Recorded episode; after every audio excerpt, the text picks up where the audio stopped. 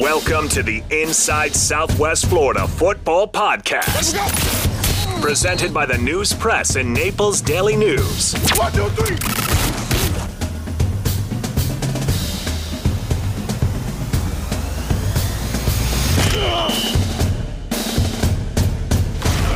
Hello and welcome to the Inside Southwest Florida Football Podcast. This is Alex Martin. I am joined by Dan DeLuca for this podcast. Dustin is uh, off and taking some time. Uh, Dan, how are you? How was your weekend? Doing good. Um, weekend was fine. I'm just glad, uh, as far as football season is concerned, it seems like we're starting to get some clarity now as to what the playoff picture is going to look like. Yeah, good Halloween for you as well. I forgot that was last night. Good Halloween. Uh, it's my wife's birthday on Halloween, so that always uh, adds another extra level of celebration. So uh, it was a good time, yeah. Well, happy birthday. Um, we had a lot of football uh, go on Friday night. There was at least a couple district championships clinched. Um, you were at one of them. I was also at one.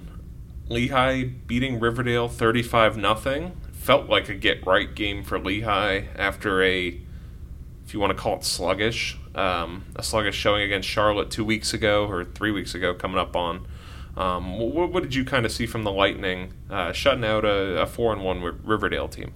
Yeah, it was the fourth time that I've seen Lehigh play this year, and it was their best performance from start to finish that I've seen this year. Uh, all facets of, of the game, special teams, offense, defense, just played a really sound game. Not a lot of penalties, not a lot of mental mistakes, no turnovers. Those are all things that have kind of plagued them this year, uh, sort of kept them maybe from reaching the level that they were predicted to at this point.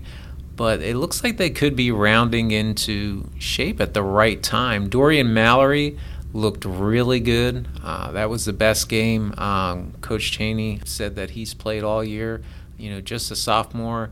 Uh, really threw the ball well. Passed for 166 yards, made really good decisions, waited for his receivers that got open.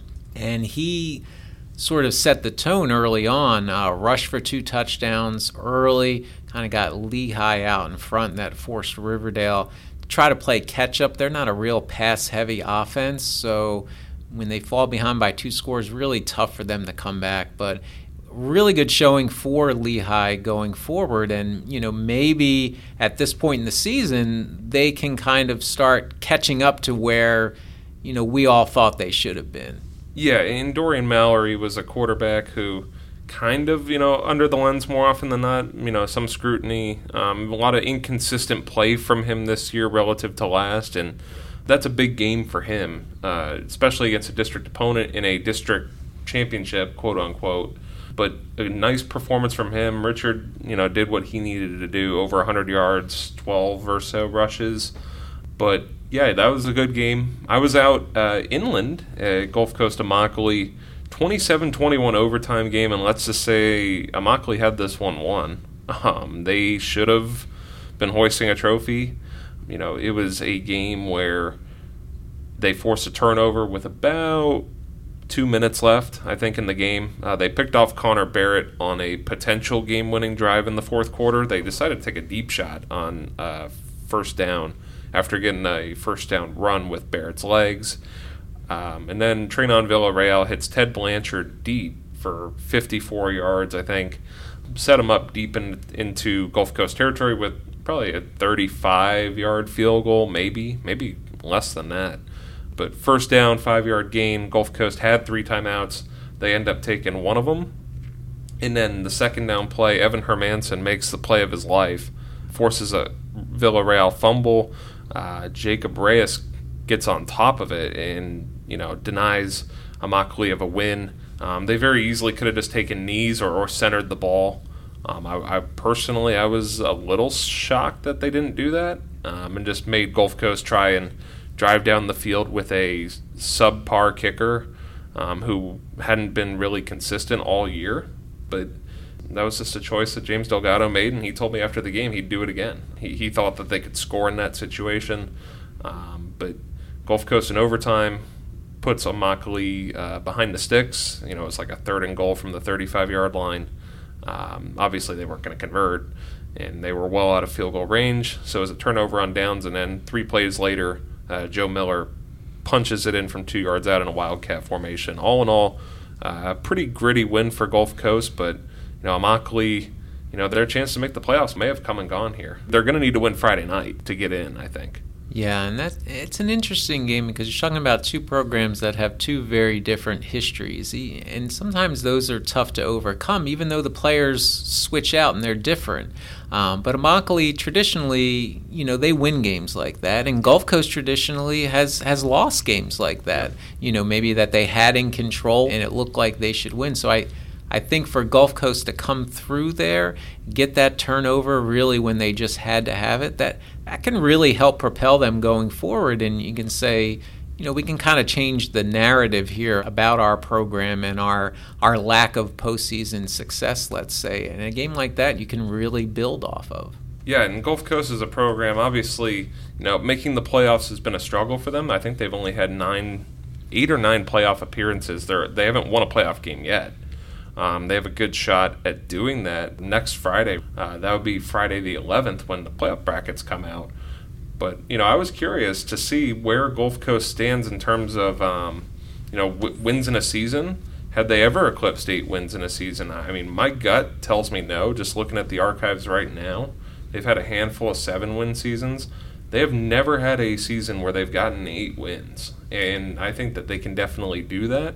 They eclipsed 100 program wins earlier this year. Um, you know, they're trekking in the right direction. Todd Nichols in year three has done a solid job, but definitely losing a sizable senior core uh, that they'll have to replace. Um, going to be relying on a lot of younger guys to step up uh, next year. Plenty of other games in Southwest Florida. One that I thought was, I kind of saw this one coming, would have been Verot Estero. Um, the Vikings just put the hammer down, win 57 to 10 over the visiting Wildcats. Carter Smith had one heck of a game. I think he was 16 of 22 in this one. A very, very efficient uh, day from him. You know, it was a game where he threw for 260 yards, two touchdowns, no interceptions, ran for 34 yards on the ground on four attempts with a pair of scores, and then, you know, the story of the game uh, was Deshaun Jenkins. 14 rushes for a buck 52, and he ran for four touchdowns. This kid's only a freshman, um, and he's having one heck of a year. Yeah, that's a really good sign for Verot. We, we you know what they have in the passing game and, and, and with Carter Smith and even his ability to, to run the football. Um, but when you can get someone like Jenkins kind of stepping up and, and, and giving you that other threat in the backfield, it's just going to open things up, I think, for their offense going forward. And for Estero, you know, they they had been really good on defense this year. I believe they had only given up 53 points entering this game, and, and Verot surpassed that just in one game. So that just shows just how explosive that Verot offense can be. Yeah, and um, one thing that I might add, Verot didn't play without their top two receivers, and Timmy Lawson and Tukey Watts. Uh, both were out with injuries. Um, that think it's going to be short term for them, so they should be back for the playoffs. But a handful of other games that we could talk about as well.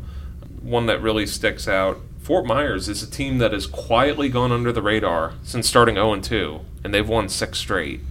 Uh, another shutout for them, 40 to nothing.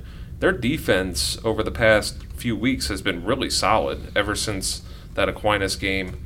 Uh, a handful of shutouts. Granted, not not the best opponents, but this is a Fort Myers team that you know, had some questions coming in. You know, they're going to be playing for a district title uh, this Friday night against Dunbar, but shutout against Riverdale, 23 points allowed against Charlotte, shutout against South Fort Myers, a 47 to 6 win against Palmetto Ridge, which would have been a shutout if it weren't for the final play.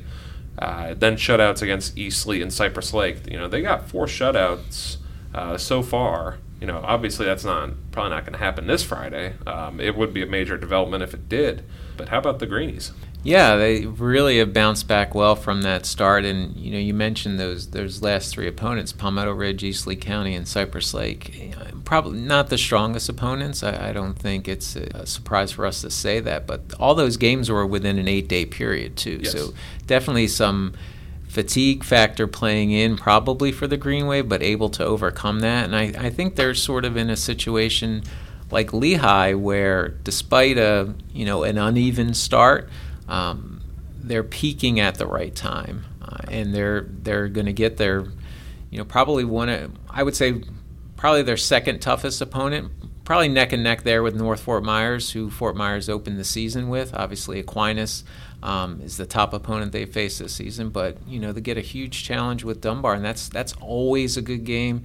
It's a big rivalry game. I know Dunbar looks at that you know, even when they're the better team, they still feel like underdogs in a sense to Fort Myers just because of Fort Myers' history, their status in the community, the way people talk about Fort Myers.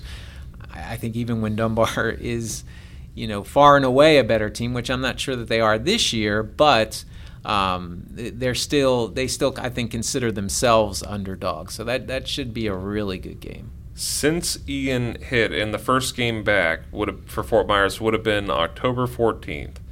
They are scoring on average 42 and a half points per game, and on average, they are allowing a grand total of one and a half points per game in their last four since the hurricane. Three shutouts included. Could have been four, but uh, Fort Myers definitely trekking in the right direction. Uh, one more game we could talk about before we hit the break.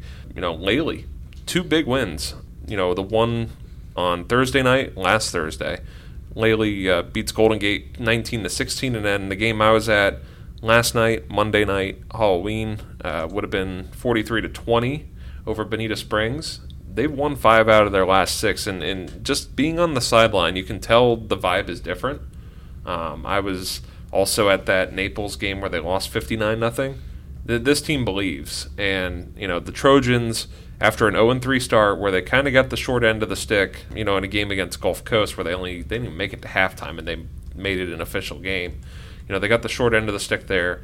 They came up short against Riverdale uh, in week one by three points, and then um, they've seemed to really have turned a corner. And again, you know, they're a team that has kind of benefited on the field um, after the hurricane. Really, you know, aside from that loss to Naples, you know, they shut out Barron, and they're th- three and one since. Um, you know, I think they're definitely trekking in the right direction.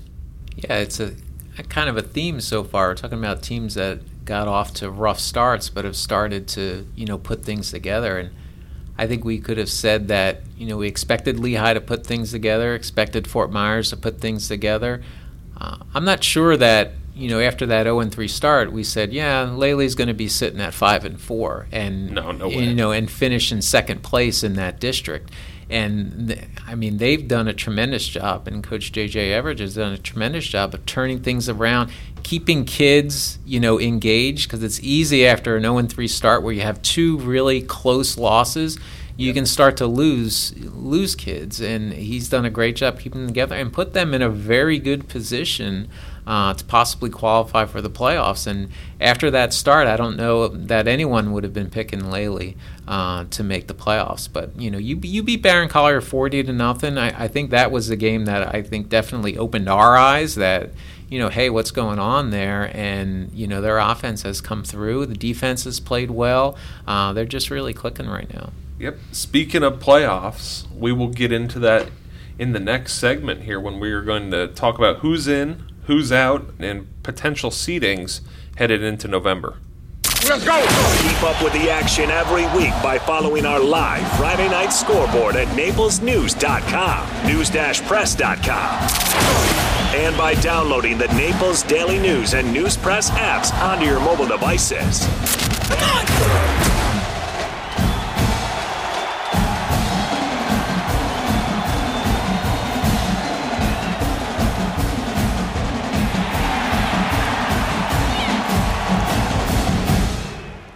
Hello and welcome back. The playoff push is officially here. We can finally start to get a better picture of the playoffs. Who is in? Who is out?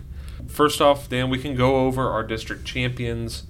Starting in 1S, ECS and FBA have locked up Burse. Uh, 2S, Verot. Whether they win or lose Friday, the math seems to be in their favor here. Um, a prospective three way tiebreak between Estero, Verot, and Key West would probably benefit the Vikings. Uh, strength of schedule is the best. Um, even if they lose, I think we could talk about them being in good shape. Um, North Fort Myers is a team that's pretty much got it locked up.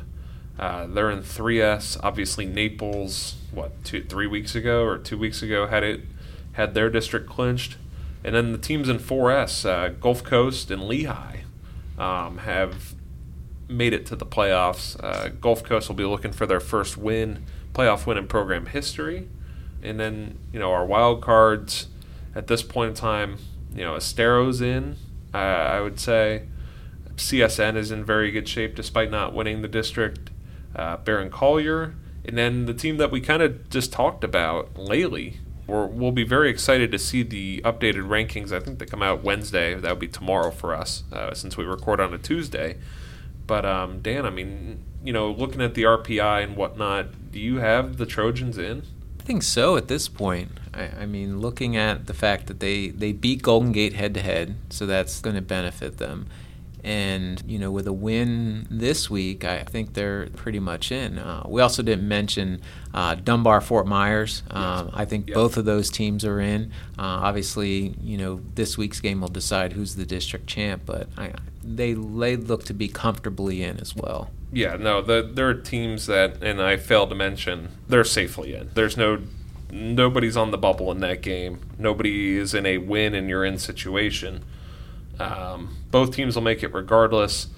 Um, the other team that I was kind of it sets up for a pretty big game Friday night. Lely Immokalee, you know, could very well be the game of the week if it weren't for Dunbar Fort Myers, because that game, you know, Immokalee probably has to win here. Um, Lakewood Ranch was ahead of them in the last week's rankings, which dropped on October 26th. They were ahead by three spots. Immokalee lost, Lakewood Ranch won. So there's uh, potential for there to be even more separation there. And um, at this point, Immokalee would be the eighth team in. But you got to talk about uh, Lehigh, who effectively, you know, in this set of rankings would be technically stealing a bid because they're not in the top 10. They're 11th in the region. But you got Immokalee here. Can they get in? Yes. I'm not really sure what they're going to have to do Friday night. I think I think without a doubt they have to win and then hope. Um, Lakewood Ranch, you know, they play a team that they probably should beat in Sarasota Booker, so there's a good chance that the Mustangs finish seven and three here, uh, which you know Immokalee's rooting for a loss. Um, Palmetto seems to be in. They are six and three. You know, they won last week. Uh, Sarasota is a team that did lose, but they are, um, you know, their season has concluded. So who knows what to expect with them. And then the top four teams in the region as of last week were Venice, district champion, Manatee, uh, which I believe may have lost the district championship here. Yeah, they lost, but they were the two seed in the region. Then Riverdale Gulf Coast. Um, maybe the Lightning get a jump here, Dan, because beating a top 100 team, we'll see how much it weighs in safe to say both Riverdale and Gulf Coast are in, and Immokalee is probably going to need a little bit of magic. Yeah, and it'll be curious to see how much Riverdale falls with that loss to Lehigh. Um, you know, just getting back into this now, I'm a little unclear about how how much change happens in those rankings, really on a week to week basis. Um, but uh, yeah, as of this point, it looks like uh, Riverdale has a good shot of being in. But again, like you mentioned with Lehigh, it's a matter of you know which other teams that are maybe outside of those top eight end up winning a district championship. Uh, either you know last week or if the game got postponed this week, uh, that could end up affecting that. So there's still some time for those to adjust.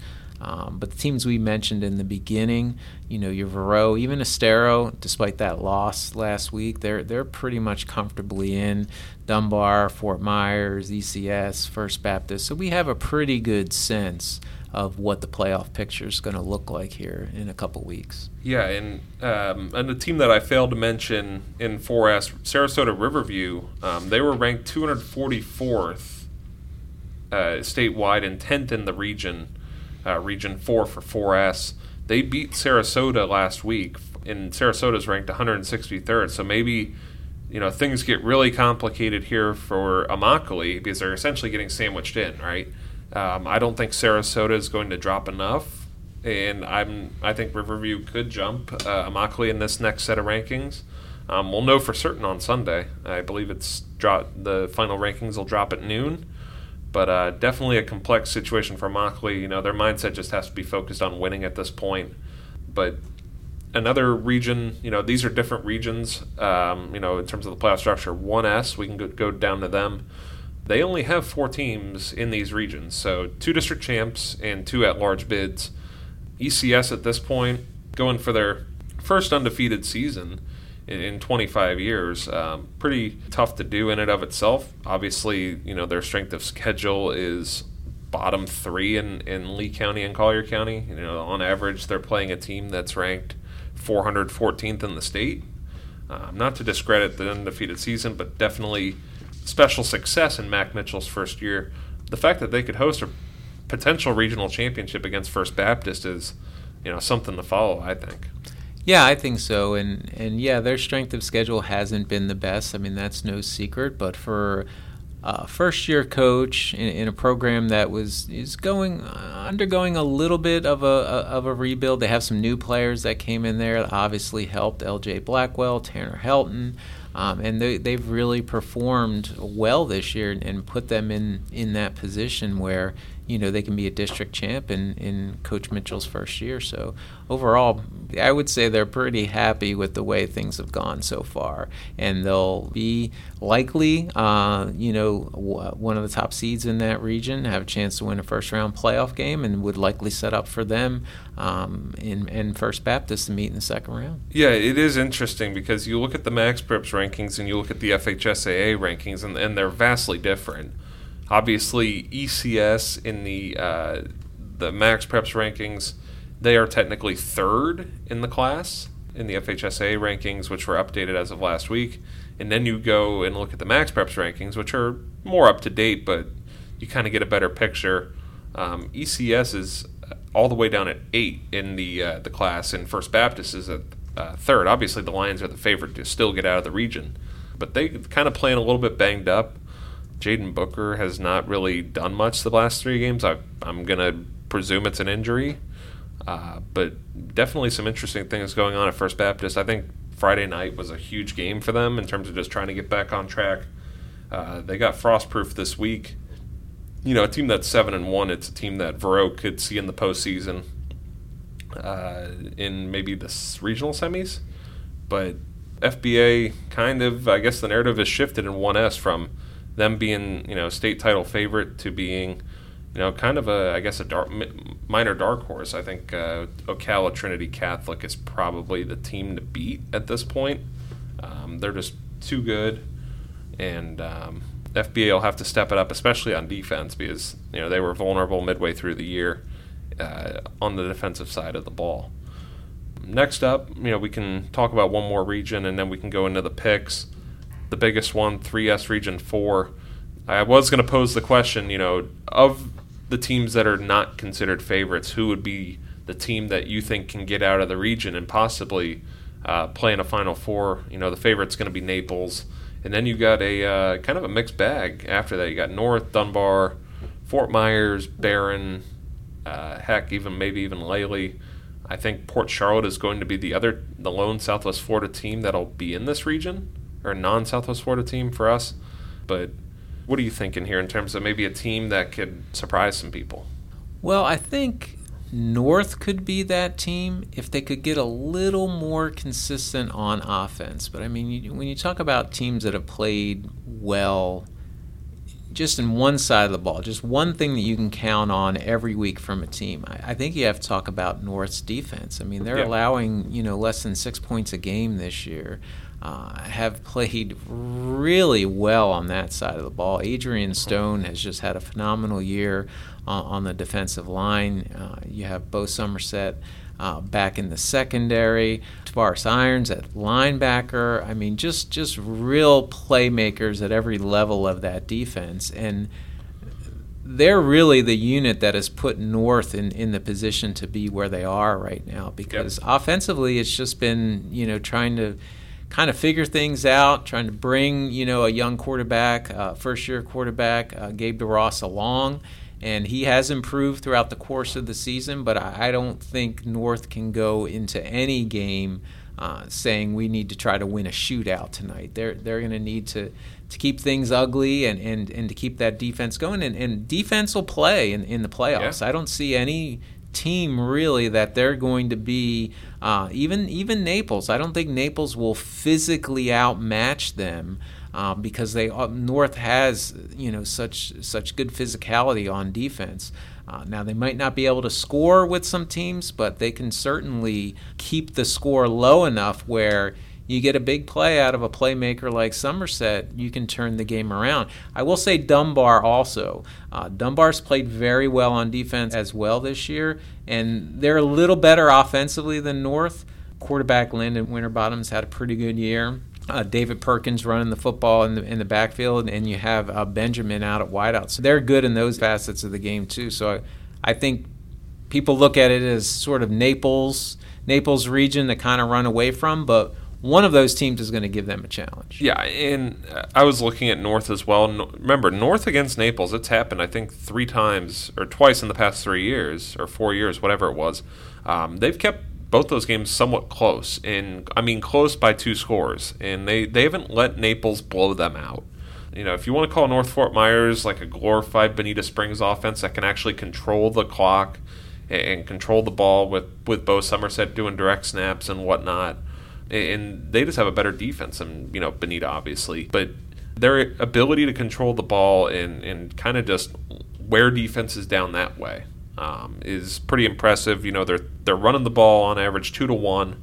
Um, in their offense, they got Sion Gordon, who's been a nice complement to Somerset, who pretty much does everything on this team. It feels like, and they're all doing this without Andre Devine, who hasn't played since the second game of the year. You know, which is pretty impressive in and of itself. Uh, Somerset's just been the guy. Seven rushing touchdowns, two more receiving, and then he's thrown for another. So he's got 10 touchdowns this year.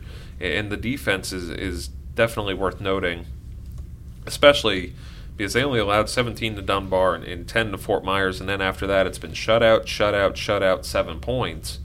I, I think they got a decent chance at hanging with Naples. And you know, let's face it, you know, the Naples O line, yeah, they got Sam Kelly, but they've had some struggles, you know, relative to recent years. It's a new group, and you're always going to have growing pains there. Um, some holding penalties, some inexperience, but, you know, that'll come with more games and more maturity. Um, I'd be very curious to see a North Naples matchup if we were to get it come two, three weeks from now.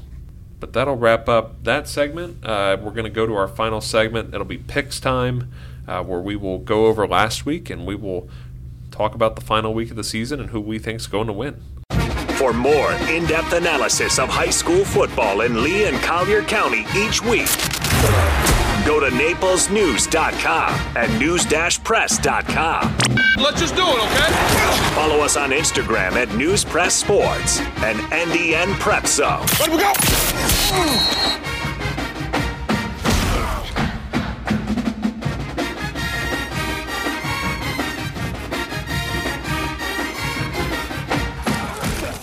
All right, it is picks time. Dustin is not with us, but he did send in his picks for uh, for this week.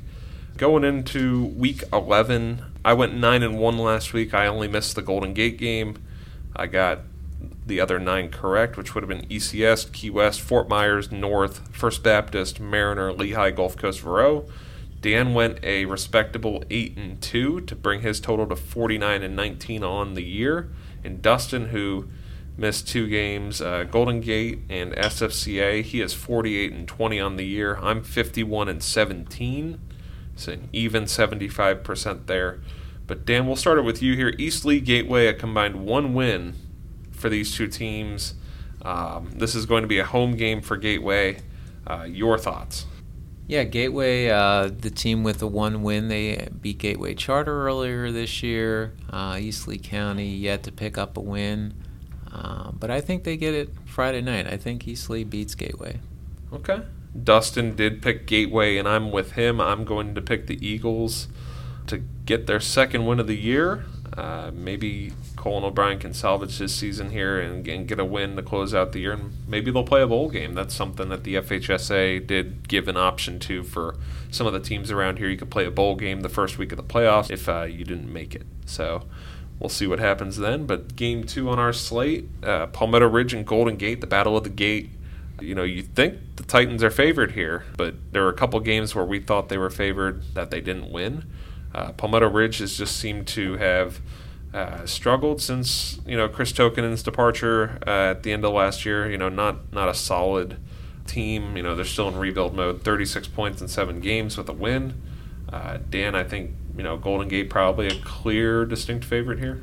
I think so. Uh, you know, rivalry games sometimes strange things happen, but sometimes you know, it just comes down to who's the better team. I think Golden Gate's the better team. They still have something to play for because I think they still have a shot, maybe a little bit of an outside shot uh, at the postseason. So I think uh, that coupled with the fact that uh, they've just been a more consistent team this year than Palmetto Ridge, I, I think Golden Gate wins. Yeah, and Dustin and I are both on the Titans to get a rebound here. Um, I think they're going to be playing with more urgency, knowing that they need to win to get in you know, Trayvon Jean will probably have a big game here. Uh, maybe John Lee on a rod as well. Uh, but game three, a district game, but a meaningless one at that. Uh, North Fort Myers at Cape Coral. Red Knights have the district locked up. Uh, could that maybe uh, hurt them here? You know, maybe do they just look past Cape and maybe keep this game a little closer than it should? I mean, maybe. I, I just think Cape Coral's offense. Cape Coral has a pretty good defense. Uh, they they've really kind of played well on that side of the ball. Uh, ended up losing late to Mariner uh, last week in the Black and Blue Bowl. Gave up a, a long touchdown pass late in the game uh, to lose that by one score. But they haven't been able to get anything going offensively, and to try and get something going offensively against that North Fort Myers defense, that's that's likely not going to happen. North's won seven in a row in this series. I think they make it eight in a row, and, and they win pretty easily. Yeah, it should be convincing. Maybe another shutout uh, for the Red Knights. They've just been playing phenomenal defensively. Uh, give me North. Dustin also takes North. Uh, the game that we will disagree on here, Lely at Immokalee. He's got Immokalee. I've got Lely. Uh, I, I just think they're playing too dang good right now to lose. And yes, you know, Bonita put up 20 points on them, but that offense is just so hard to defend right now. And, and Bonita couldn't stop it. Uh, Barron couldn't stop it. Uh, I'm going to take Lely. So split decision there. Dan, you you could tie break it. Yeah, I'm going to go with Lely also. I just think they've got some momentum now, and uh, I think they they kind of taste the playoffs at this point, and they can pretty much, in my opinion, I think lock it up with a win uh, at Immokalee. Immokalee, there's got to be a little bit of a hangover after the way they kind of you know dropped that game last week when it looked like they had it kind of locked up, and uh, I think that carries over a little bit. Immokalee, it's not easy to win there, um, but I think Lely's you know playing their best football this season right now, and I think Lely will win. Next game up, can they complete the undefeated season? ECS going down to uh, CSN actually, uh, so they'll be on the road for this one. CSN beat them both times last year, uh, but definitely a different Seahawks team. Dustin and I are both going to pick the Sentinels to actually complete the undefeated season under Mac Mitchell, the undefeated regular season rather. Dan, can CSN like can they get it together here? I mean, they're in the playoffs. We know that. Um, they're in good shape, uh, but definitely a closer than expected game against Gateway Charter. Yeah, that's maybe a little troubling uh, when you look at that result. Uh, I think ECS wins this game. I just think offensively, Tanner Helton, LJ Blackwell, Jack Shooker, I, I just think they have too many weapons for, for CSN, a, a team that's kind of struggled at, at times uh, on offense to put up some points. I, I, think ECS will outscore them. Yeah, with you all the way there. I, Tanner Helton is completing 78% of his passes this year, which is a ridiculous number. He should be able to have his way here uh, whether it's Jack Schuker, uh, Trey Guttery, Timmy Miller, etc. But you know, just a game that's going to be played uh, less than five minutes from there. Frostproof is going to First Baptist. Uh, the Lions coming off a huge 42 nothing uh, win over CSN. A game that was scheduled late. I don't know really what to expect here, but I'm going to take uh, First Baptist, and so does Dustin. Yeah, I think that's the, safe bet here. Frostproof has a pretty good record. I think they're six and two, seven and two. Um, haven't had you know the best schedule. It's a pretty soft schedule to date, and you know it's it's tough to win at First Baptist. Uh, the only question mark is are those injuries still plaguing First Baptist? But I think even if they're without a couple of their players, I still think they have enough talent to be Frostproof. Yeah, I think even you pretty much took the words right out of my mouth. I think even with with an injury or two, I think they're going to be okay here. Uh, First Baptist should be able to win this one and win by a couple scores. Uh, Verot going to Key West will be game number seven on our slate. I, I don't think there's really much to talk about here. Carter Smith's 31 yards away from 2,000 uh, with a serious shot at, at breaking multiple records. Uh, single season, got a chance to break Dallas Crawford's single season total yardage record and Kurt Benkert's single season passing record. Um, I think he'll get to 2,000 easily uh, Friday night, and I think they win. Dustin also on Verot. Yeah, I'm going to take Verot too. I mean, the only thing is, it is a tough trip to make. It's an ordeal to get down to Key West. Um, but Estero was able to do it and, and, beat Key West, and we saw what Verot uh, did when they matched up with Estero last week. So I think Verot will win this game. Maybe it'll be a tad closer uh, than we might expect, but I think it'll end up being a, a, comfortable margin. And if things shake out the right way, we could see this game again. Uh, with Key West making the trip back to Verot if they end up being the one and the four seed. Yeah, no, that would be a um, that'd be an interesting game. I think, you know, especially if they rematch uh, Verot would be a favorite even at home, uh, but we'll see the playoffs, uh, playoff brackets when they come out. Game number eight on the slate, it is Jaws versus Claws. Estero going to Bonita this time around. This is a game, you know, who cares that Bonita's two and six or two and five, uh, and Estero seven and one. Both teams seem to play a really good game here. Um, Estero probably a, a slight road favorite. Dustin and I are both on the Wildcats to go to eight and one this year, which would be the best season in program history under Darren Nelson. I'd have to go back check multiple years uh, to see when they last had a one-loss season. Probably maybe the Joe Hampton days. But Dan, can Bonita pull it off here, or how are we kind of viewing this game? Well, I think Bonita could. Um, Bonita Springs is every opposing coach's favorite team, right? They just love the way they play. They love the effort. They love the physicality. They love the the single wing offense there could be a little bit of a hangover for Estero. I mean, I know they were really, you know, up for that game against Verot. Um, basically, you know, a district title type of game, and obviously not happy with the result. So there could be the opportunity for a letdown, except that this matchup has really become a pretty good rivalry. Yes. So I don't think Darrin Nelson's going to have to do a lot to get his players back up and focus for this game. Um, I think the difference will be defensively. Bonita Springs hasn't really shown that it can stop uh, any opponents consistently, yeah. uh, stop their offenses. So even though Bonita may be able to score some points, I don't know that they'll be able to get that one stop that they'll need uh, against Estero. So I, I, think it'll be close. I wouldn't be surprised if it's a you know one score game. I expect it to be a one score game, but I think Estero will have that one more score and they'll win. Yeah, this will come down to game management. I think JJ Everidge told me last night uh, that you're going to have to go up two scores against them because you don't know how long they're going to control the ball, and he was definitely right. Uh, the game looked like it could have gotten out of hand early, uh, but it you know, Bonita kind of just drove down the field and just had methodical drives um, to kind of keep themselves in it, but they still Lely put a 43 on that defense and, and did it quite easily. Game nine on the slate, the Catfish Bowl. Gulf Coast going to Barron Collier. Uh, the Sharks nearly flirted with disaster last week, um, losing a heart would have potentially lost a heartbreaker to Immokalee. That did not happen. Um, I, I, think they'll even have more focus on this game than, than the district championship. And that's no offense to Immokalee by any means. It's just this rivalry doesn't matter what sport it is. These two schools are very passionate. They do not like each other. Um, and, and, there was a photo last year. Uh, someone's I, the lower back pad. You know, the messages there um, that were pretty interesting. Um, I'm going to take Gulf Coast. I think that they can get it done. I just don't think Barron's the same team uh, since the Lely game. I think Lely broke Barron, quite honestly. I, I just think it was a uh, pretty odd, odd game to look at. But Dustin and I are both on the Sharks. Uh, Dan, are you also with Gulf Coast here? I think I'm going to go with Barron Collier. Okay. Uh, just because I, I, think Barron Collier can bounce back. Um, you know that obviously that Lely game was almost inexplicable in in, in the margin. Uh, Gulf Coast is not that same type of you know offense.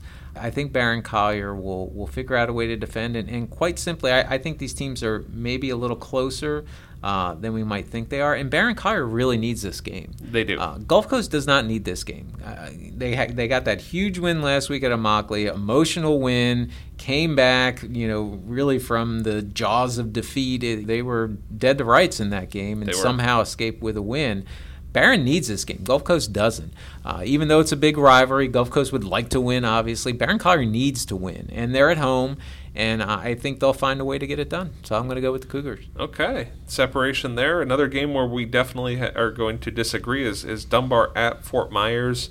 Um, this is a game where Dustin picked the Greenies in uh, would have been week four. He's staying on it. You know, he's staying with Fort Myers. You picked Fort Myers as well in week four. Do you stand by that, or, or are you going to take a mulligan here and make a change? I think I'm going to take a mulligan and and make a change uh, and go with Dunbar. Uh, if we're allowed to do that, I don't. Yeah, you know, my yeah, first year on this podcast in the pick segment, I don't know exactly what all the rules are, but if you're going to give me the chance to do it, I'm going to do it. And I think the main reason is Fort Myers has not been able to get their running game going. Yeah. Uh, really, all all season. And I think that's going to hurt them in this game. I don't think it's suddenly all going to come together against Dunbar, which is a really good defensive team. And uh, Christopher McFoley has gotten better as a passer, but if they can't run the football effectively with Ricardo Noel, I don't think you can put the game in McFoley's hands and say, "Okay, go out and win it." I mean, they do have a couple of nice weapons. Uh, you know, Madrid Tucker out there, you know, definitely a big play weapon. I, I just think Dunbar is a little bit more offensively and is is better defensively uh, than Fort Myers, and I think that'll be the difference. Yeah, it'll be a close game. These games always seem to be close, um, but with all this on the line, with both teams really needing this game, I think Dunbar's the better team, and I think they'll get it done. Yeah, I do as well. I think Dunbar is going to be the team to beat here. Dustin is sticking with Fort Myers. I just think Dunbar is just better in these types of games. You know, obviously Fort Myers is coming off a stretch where uh, they haven't really played a tough opponent since week two, and that was before Hurricane. That was months. Well, feels like months ago. It's almost two months ago to the day tomorrow. You know, I just don't think that they're going to be able to hang, especially with the speed here. But if they do, they will be seven and two in their first playoff game. Should they win it, would be their 700th in program history. They're two wins away from getting to that number. So maybe they're playing with a little more passion here. It's Don Weekly's final year coaching the O line. Uh, maybe Fort Myers can surprise some people, but I'm going to stick with the favorite here, Dunbar. Uh, I, I just think the Tigers are primed for another postseason berth and another district championship. So that'll wrap up the pig segment. Uh, be sure to go to news-press.com and naplesnews.com for everything. Um, we're going to have a lot of action this week, a lot of content for you guys, um, especially with the postseason coming on Sunday. Uh, who's in, who's out. So we'll be able to talk next week on playoff matchups and maybe some bowl games for the teams that didn't get in. Um, but for Amanda Inscore, our wonderful award winning producer, for Dan DeLuca, I am Alex Martin. That'll wrap up this podcast, and we will see you next week.